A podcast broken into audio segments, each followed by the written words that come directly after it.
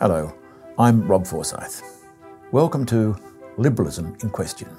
In this half hour podcast series from the Centre for Independent Studies, we explore questions and challenges to liberalism today.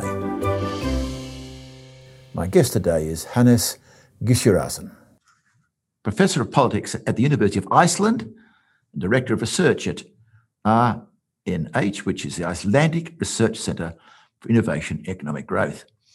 He is a, a, learned man, been on governing boards of banks, visiting scholars in America, holds a DPhil in politics, and also once ran a pirate radio station. Welcome, Hannes. Well, I'm delighted that you're having me. Well, let's start with the most important part of your um, CV, the pirate radio station, if you don't mind. What's oh, the pirate yes, radio station got to do with liberalism? And I notice you mentioned in the, your introduction to your excellent two volume book, 24 Conservative Liberal Thinkers, that the medieval theologian St. Thomas Aquinas was also when you're thinking about the radio station. Can you bring them all together for us? Yes, I claimed uh, St. Thomas Aquinas as an ally. And the reason he is my ally is that uh, basically he argued uh, that uh, the natural law applied to kings as well as uh, to the population, to the people. And uh, there was, uh, even if he was a cautious and moderate conservative, there was uh, a right of rebellion if you thought that um, uh, the, the, law was unjust. It wasn't really uh, for the public good. And in Iceland, we had a situation uh, for many years where we had a government monopoly of broadcasting, and I felt that that was unjust. But probably a rebellion against it was not uh, justifiable under uh, St. Thomas Aquinas' uh, principles unless there were special situations.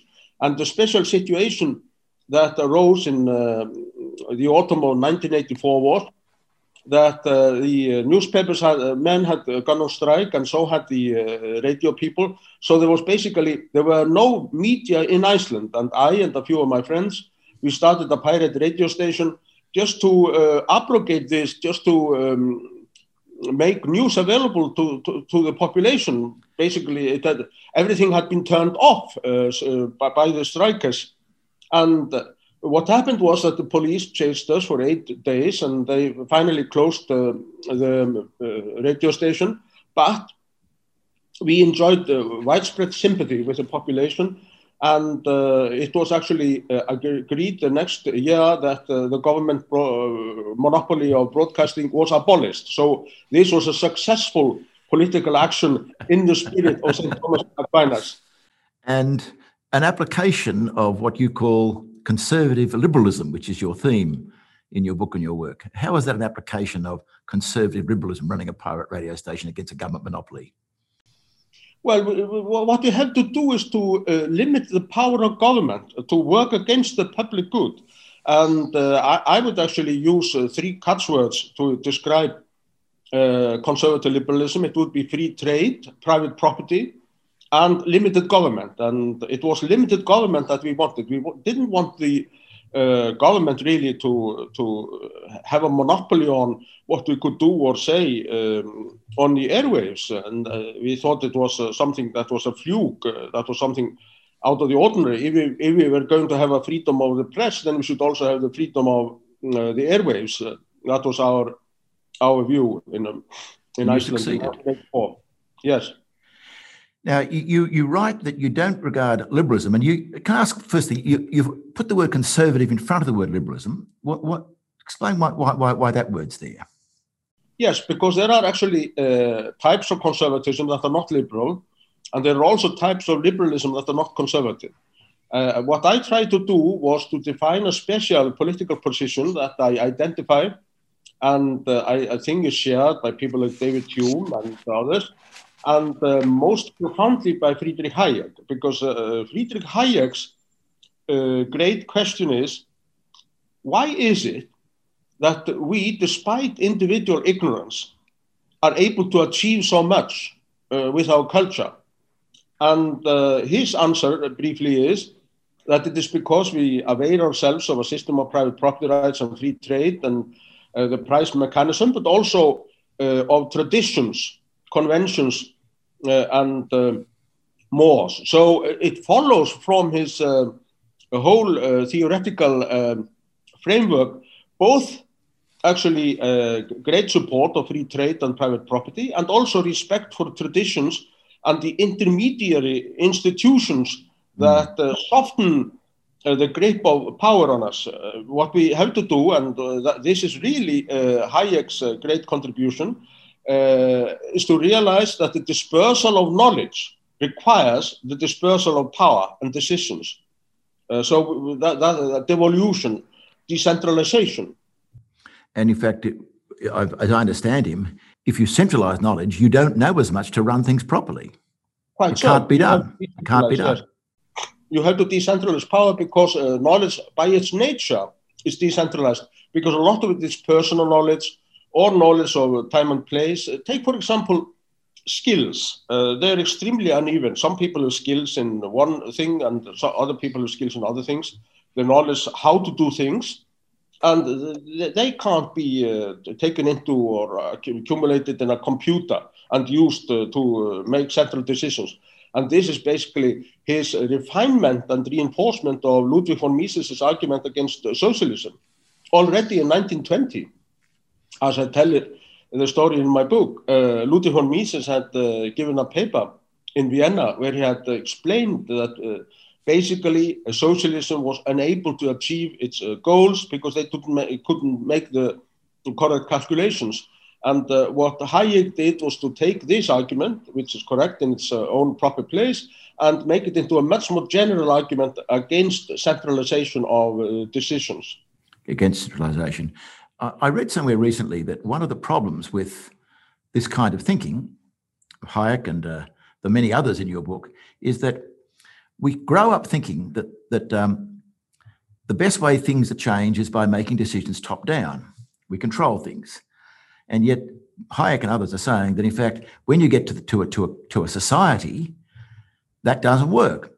This, in fact, there needs to be a kind of, I'm not sure it's quite the right word, spontaneous order, an order, a, dis, a spontaneous order that occurs when people make decisions based upon their own smaller area together and the whole thing grows. This is, in a sense, hard to, it doesn't seem natural at first.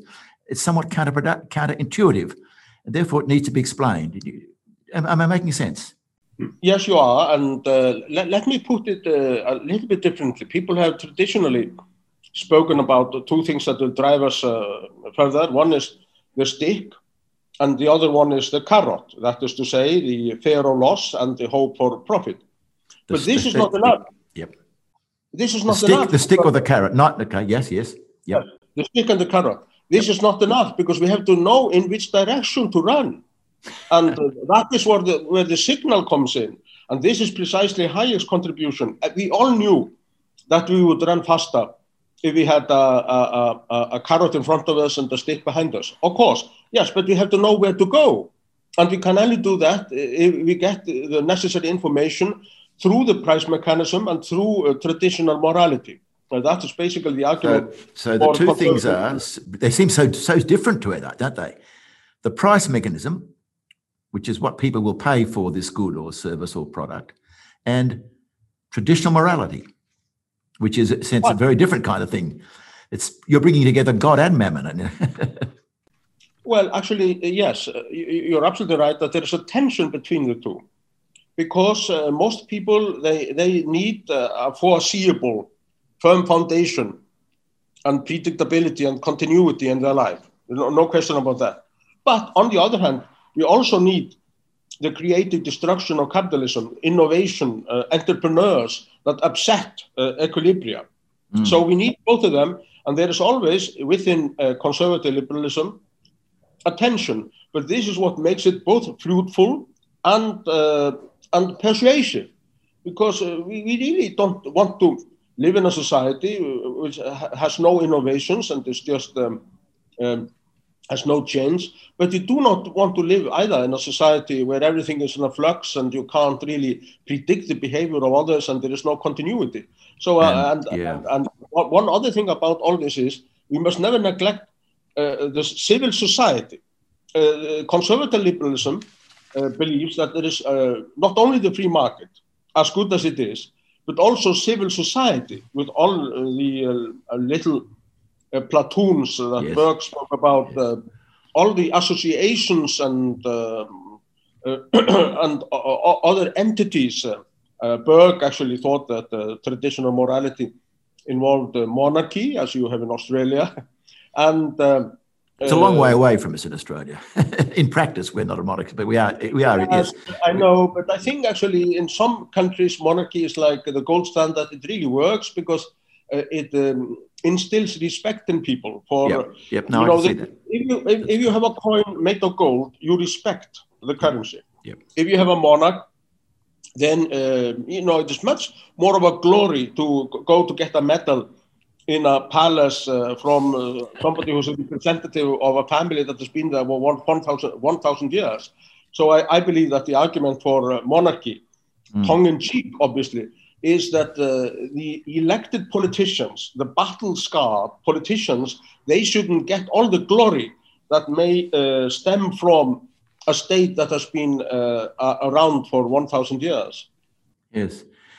So liberalism alone by itself you're saying, can become destructive in the sense that it, it tears down, it, it, it, attacks those intervening institutions. I mean, there's that marvelous, Marx, I think, got a lot of success because he was such a brilliant writer. Well, I'm not sure he's a great thinker, but all that vanishes turns into air. He described the complete commercialization of society where nothing but the dollar counted. And this would destroy, he thought, uh, uh would destroy all other institutions.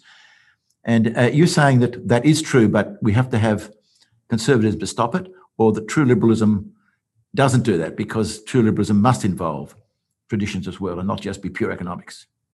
Well, I think actually that uh, what happens is that uh, capitalism destroys uh, some uh, uh, things, as yeah. Marx describes, and Tocqueville had the, the same the same oh, yes. worries, many others. Surely that's correct, but we must also understand the great self-corrective powers of a free civilization. Mm. Uh, let me just put it this way. Uh, Shakespeare, he uh, was an individualist because Romeo and Juliet, they were individuals who stepped out of the traditional roles as uh, members of the Capulet and Montague families. But you know, under normal circumstances, they would have formed a new family. So it wasn't only a rebellion against the old family, it would have been the foundation of a new family. And this is what happens in, uh, in under capitalism. Uh, you may break up a miners village in, in, in Wales because uh, it has become uneconomic, uh, or a or a farmer's village in the Alps. But uh, people move to uh, cities and there they form new associations and communities. And what is essential is to facilitate the formation of new associations and moralities and groups and informal social monitoring at the same time as we provide continuity. So uh, essentially, what this uh, uh, is is evolution instead of revolution. Uh, what we have to do is to uh, facilitate uh, that people can implement their little dreams, each in their own little corner, but that we should not impose any one dream on society, because if you try to do that, an intellectual stream of reconstructing society, then you will end up with a nightmare, as you saw under socialism in China and Russia. I was going to ask you the alternative to conservative liberalism, the, the great opponent of conservative liberalism, is the belief that the world can be made better by top down planning by the really fine experts. The, the, and, and this is still, still, still an attractive option for people in their mind that, that it can be solved by this top down leadership. Why do you think that is so attractive still if if if uh, conservative liberalism is self-correcting and works better, why are there so many people who don't believe in it? Well, I think actually they are the they are essentially intellectuals who believe in reconstructing society.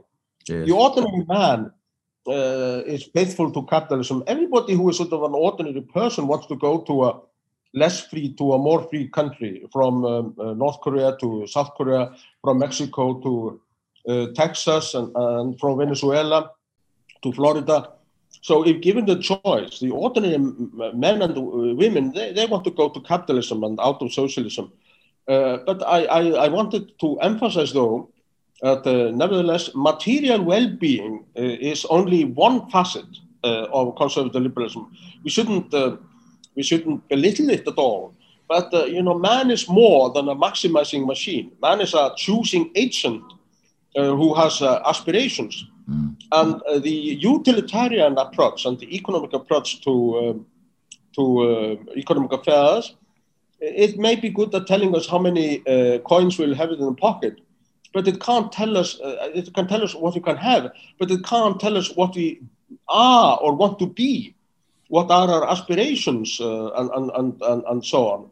So I think that uh, economics tell us about the constraints that uh, our choices are subject to, but uh, they can't choose for us because we, we are choosing agents ourselves. In your book, in your book, two, two volume, you, you, you talk about a tradition, a tradition traced back to the medieval idea that government is to be by consent and not by power. Um, in a way, that's so obvious to us, we think today, we, we forget that that was not obvious for many people, for many parts of, of, of life, and still not with the world today. Quite so, and uh, that, that actually uh, fits in nicely with your contrast between the top down and the down top uh, thing. Yeah. You know, Snorri Sturluson, for example, uh, he was a great spokesman of the Icelandic Chronicler of the old legal tradition, which was that uh, customary law was more or less um, developed uh, by consensus uh, um, by the wise old man who knew the law. And then uh, Aquinas came with natural law, and both of them thought in, in terms of constraints of government. And I think that's an essential uh, feature of, of, conservative liberalism. It is not really, well, it is both optimistic and pessimistic. Uh, it is uh, pessimistic like conservatism in that we recognize that each individual has very little knowledge, including the intellectuals who are offering to govern us. Everybody has uh, little knowledge. But what we can do is to join together and enjoy uh, and accumulate um, social capital, as some people have called it, the moral capital. Uh, and that has been done in the West. And I include, of course, Australia and New Zealand uh, as parts of this Western tradition that I'm talking about. We can avail ourselves of thousands of years of experience uh, of the wisdom of our ancestors and so on, but that is also to be subject to revision, obviously. We, we will reject some uh, traditions, but we will create others. So, yes, capitalism is uh, destructive, but it is at the same time creative, especially uh, freedom. The only, uh, the only remedy to freedom is more freedom. more freedom. And you're and you're convinced that history shows that this actually is the method by which humans flourish. Freedom is, is, is the main by which people flourish. You think that that, that can be shown historically? Uh, I think actually a, a, case can be made for uh, artists and others uh, having uh, rendered a lot of service to kings and popes in the past. Yep. But uh, on the whole, I think that uh, individuals they flourish the best when they are free to experiment and innovate, or just to, as Oakeshott uh, would say, enjoy themselves in their narrow circle of friends and family, and being playful, you know, doing all kinds of things for, for, their own sake, and not simply in order to collect more money. Now, it's interesting. You you start in in medieval Europe, and not all, but most of your figures are European in, or at least European background. In fact, towards the end of your introduction, you say that you emphasize that these 25 very different people, uh, covering a long, very different philosophers, theologians, economists, prime ministers, novelists, in one or two cases, um, they all uh, talk about the value of choice, and you say, which is a commitment to, indeed, a celebration of Judeo Christian Western civilization. Um, and conservatism, as you say, is the self-consciousness of Western civilization. Um, I think I think you've shown that from my point of view. Does this mean that that conservative liberalism is inevitably tied up with with with the West? Um, I actually discussed this uh, in the chapter on Hayek, and uh, I refer there to a discussion that I had in Sydney in Australia yep. with uh, two uh, two uh, distinguished scholars from whom I learned a lot. And I would consider them to be liberal conservatives, whereas I was a conservative liberal. They were Kenneth Minogue, and my supervisor at Oxford, John Gray. And uh, what I basically argued there was that even if freedom is more of a skill than a, a, a an object or anything like that, uh, an aim, it's more of a skill, it's a product of our civilization rather than something that we can look forward to. Even if that's true, in principle, uh, liberty can be enjoyed by all human beings. Uh, so everybody is fit for freedom. Whereas I think that some of the conservatives who are not liberals as well, they think that this is just a, a product of the West and cannot be enjoyed by anyone else. What I am not advocating at all is uh, liberal imperialism, so that we would just impose our values on uh, other societies. They have to choose them themselves uh, if choice is relevant as a criterion yes. for them. But uh, basically, I think that uh, uh, freedom is a universal value but that it came into being and was developed in the West as a result of a Judeo-Christian uh, uh, civilization. And this is, of course, a consciously Hegelian uh, approach to say that um, yes. conservative liberalism is the self-consciousness of Western civilization, because uh, Hegel, of course, uh, taught that uh, freedom was uh, the Welt, the, the, the Weltgeist or the world spirit. The world spirit, yes. Coming conscious of, of, of himself. Um, you're not you're not buying Hegel. You're not Hegelian, though, are you? I hope. No, I I I am. I'm, I did not include Hegel or John Stuart Mill in the book. Uh, that, that was interesting. that both were not there, actually. Yes, uh, Mill's often Mill was often appealed to. Yes. Hegel was uh, too much of a, um, an authoritarian, although he would, you, you could actually provide a liberal uh, interpretation of Hegel.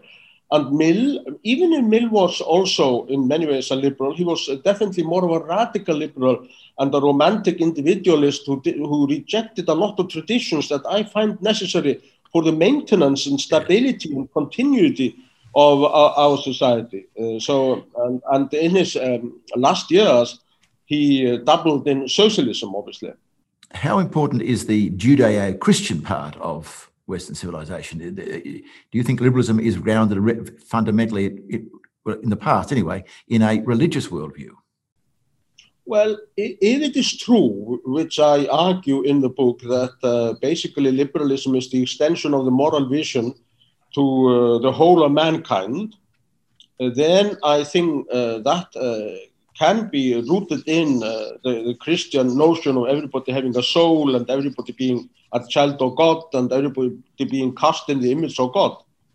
Because for, uh, uh, for God, everybody is equal, uh, white and black, uh, man and woman, rich and poor. That's basically the idea. The extension of the moral vision to the whole of mankind. And that is a, a Christian notion, I, I would think. I would like to uh, add that uh, you you can be an atheist and a very good conservative liberal. Oh yes, no, I'm, my question uh, wasn't about that. It was really asking the question if if it came from that that was born in that context, that cradle. Will will conservative liberalism survive if it's cut off from its religious roots? Does it have a life of its own? Because in many of the Western countries, and I'm sure it's the same. I don't know what, what things are like in Iceland, where you are. There's been a sig- very significant decline in the power or influence of uh, of the Christian religion.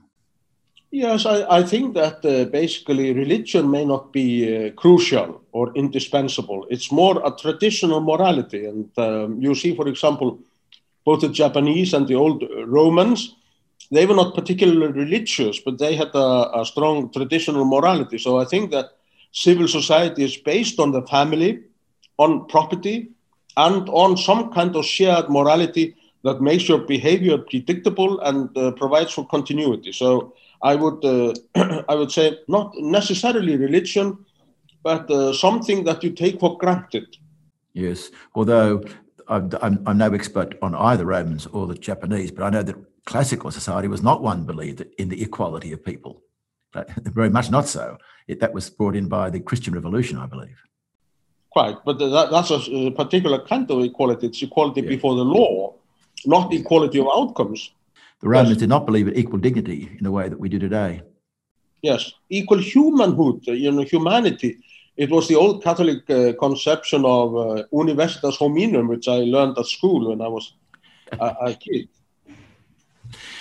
I'm Rob Forsyth, and this is the Liberalism in Question. My guest today is Hannes Gissurarson from the University of Iceland. He's speaking to me from Iceland, as a matter of fact, uh, where it's. Uh, is Iceland, by the way, this is totally irrelevant to our conversation.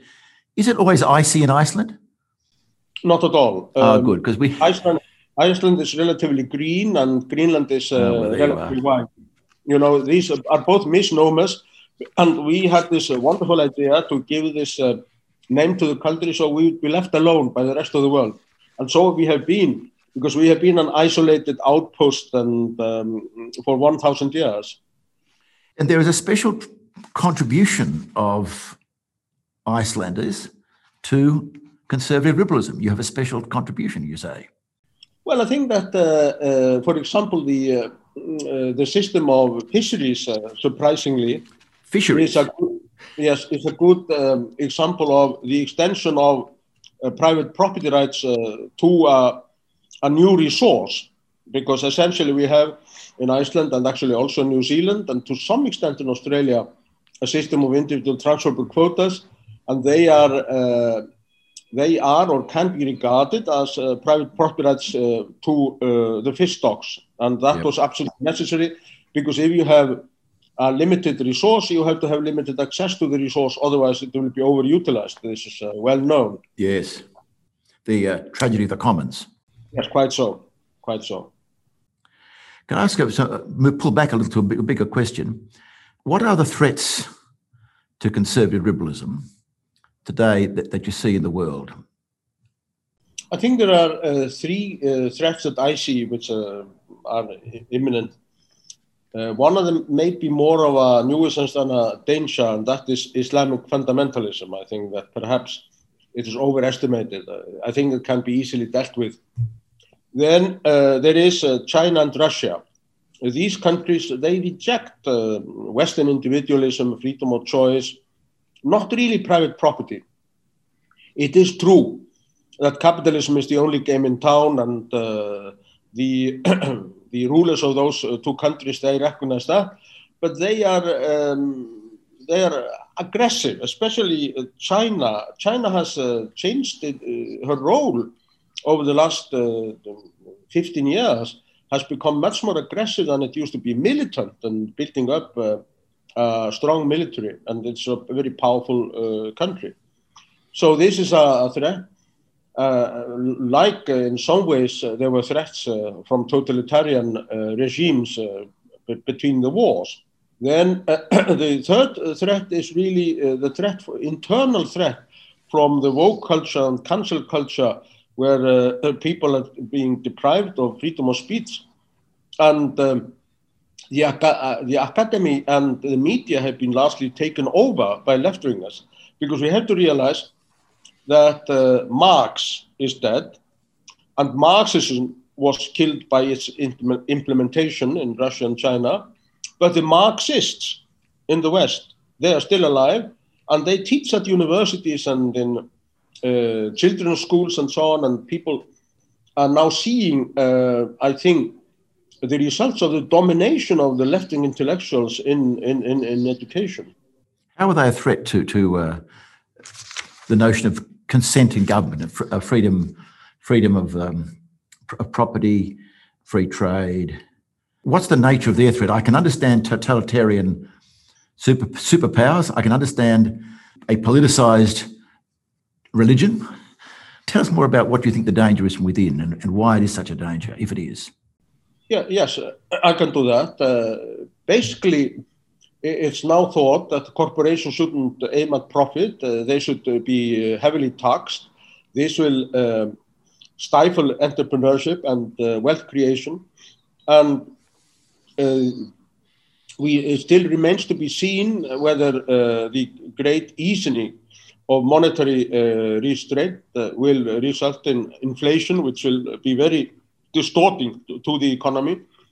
But then, obviously, we see in universities and, the, and in the and in the media uh, censorship, self-censorship and other kinds of censorship, which is very worrying.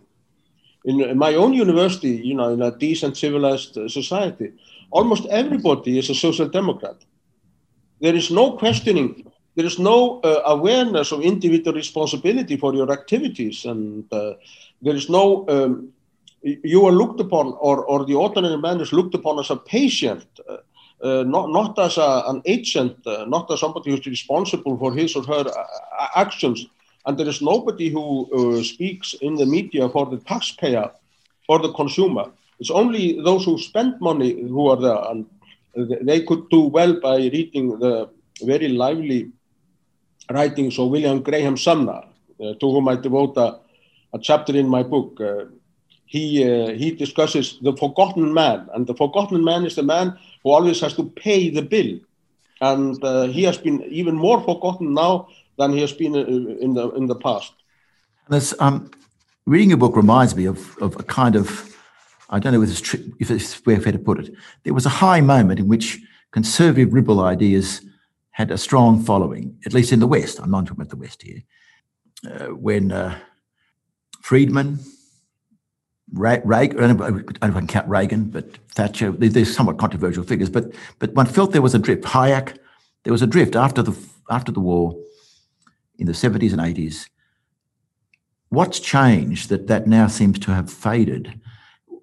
do we need yes my, my second question will be and if it has what's needed to, to return back to what you believe should be should be happening firstly what happened well, well i think actually that uh, uh, the uh, demise of what people call neoliberalism has been uh, exaggerated if we if we look for example at the financial crisis of 2008 to 9 then essentially i think it can be explained by the austrian uh, theory of the business cycle, namely that monetary expansion prior to the crisis led to a correction.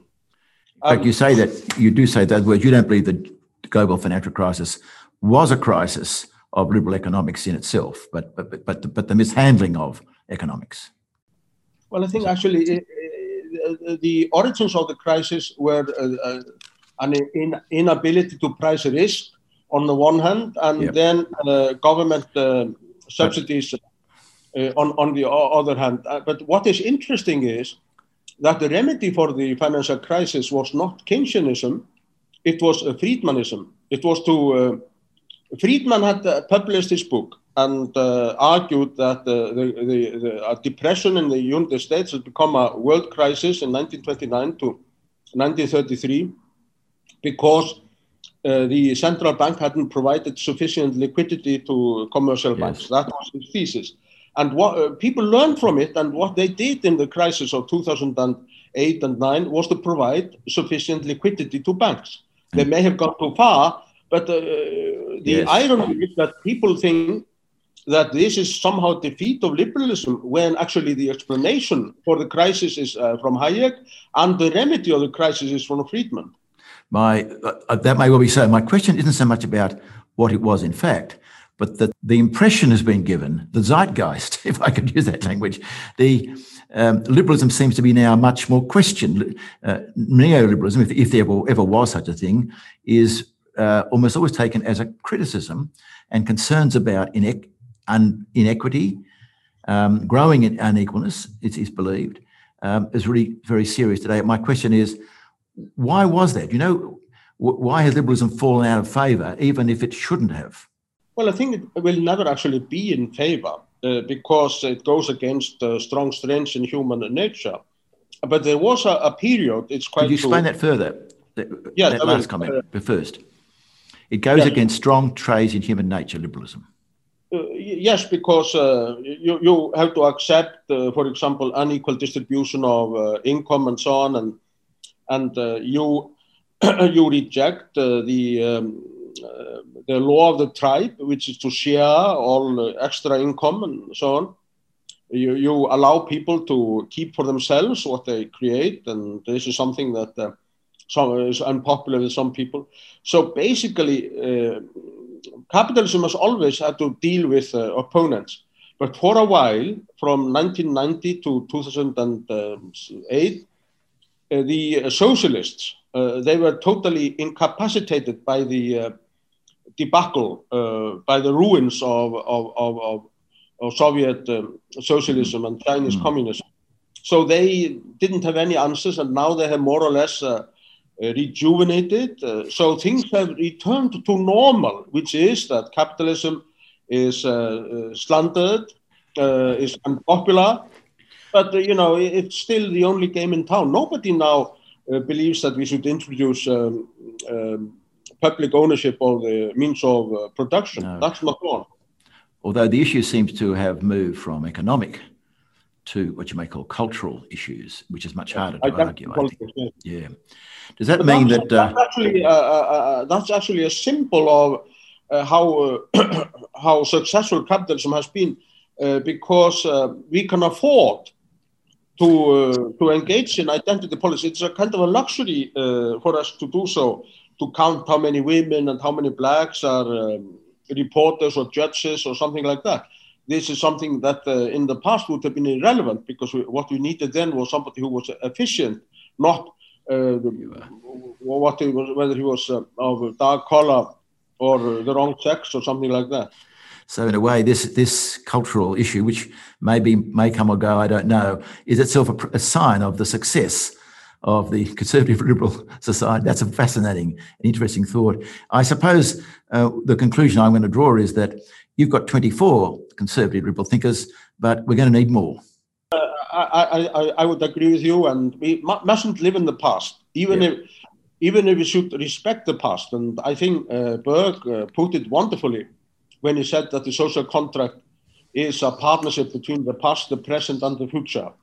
And uh, the way to bring about this partnership is through private property rights and respect for the family and, uh, and uh, civil society and the uh, self uh, sp spontaneous uh, forces of society.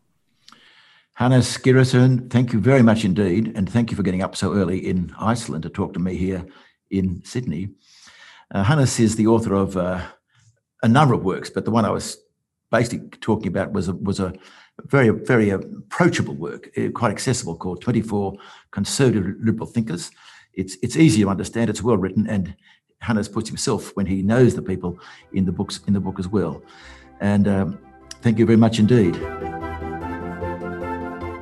This has been another podcast from the Centre for Independent Studies. For decades, the CIS has been an independent voice working to deliver evidence based policy within a classical liberal framework. We rely solely on the generosity of people like you for donations to advance our cause. Head to cis.org.au to see how you can get involved. I'm Rob Forsyth. Thank you for listening.